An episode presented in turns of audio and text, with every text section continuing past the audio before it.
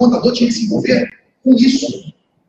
Essa mandala aqui, ela é o MEG, Modelo de Excelência da Gestão, da Fundação Nacional da Qualidade. E ela define quais são os critérios de gestão que uma organização deve ter para ter sucesso. E, na minha opinião, o contador tinha que ser o guardião disso. Ele tinha que ajudar o empresário a ser um líder, dando bons exemplos, bons conceitos. Tinha que ajudar o empresário a fazer estratégias e planos.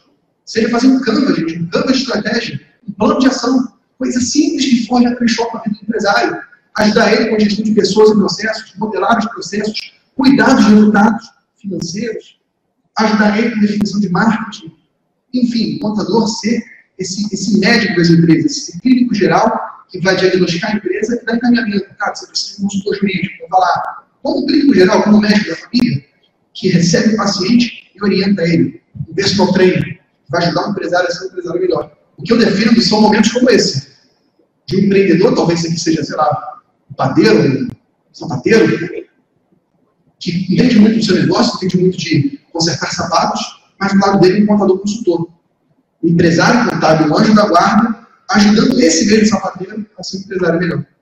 Então, quero, antes de falar de vendas agora, quero parabenizar todos vocês, empresários contábeis, e que essa imagem possa nos inspirar a ter mais momentos como esse, junto com o nosso cliente, ajudando ele a ser um empresário melhor. Porque quando a gente ajuda ele a ter mais prosperidade, essa prosperidade volta para a gente.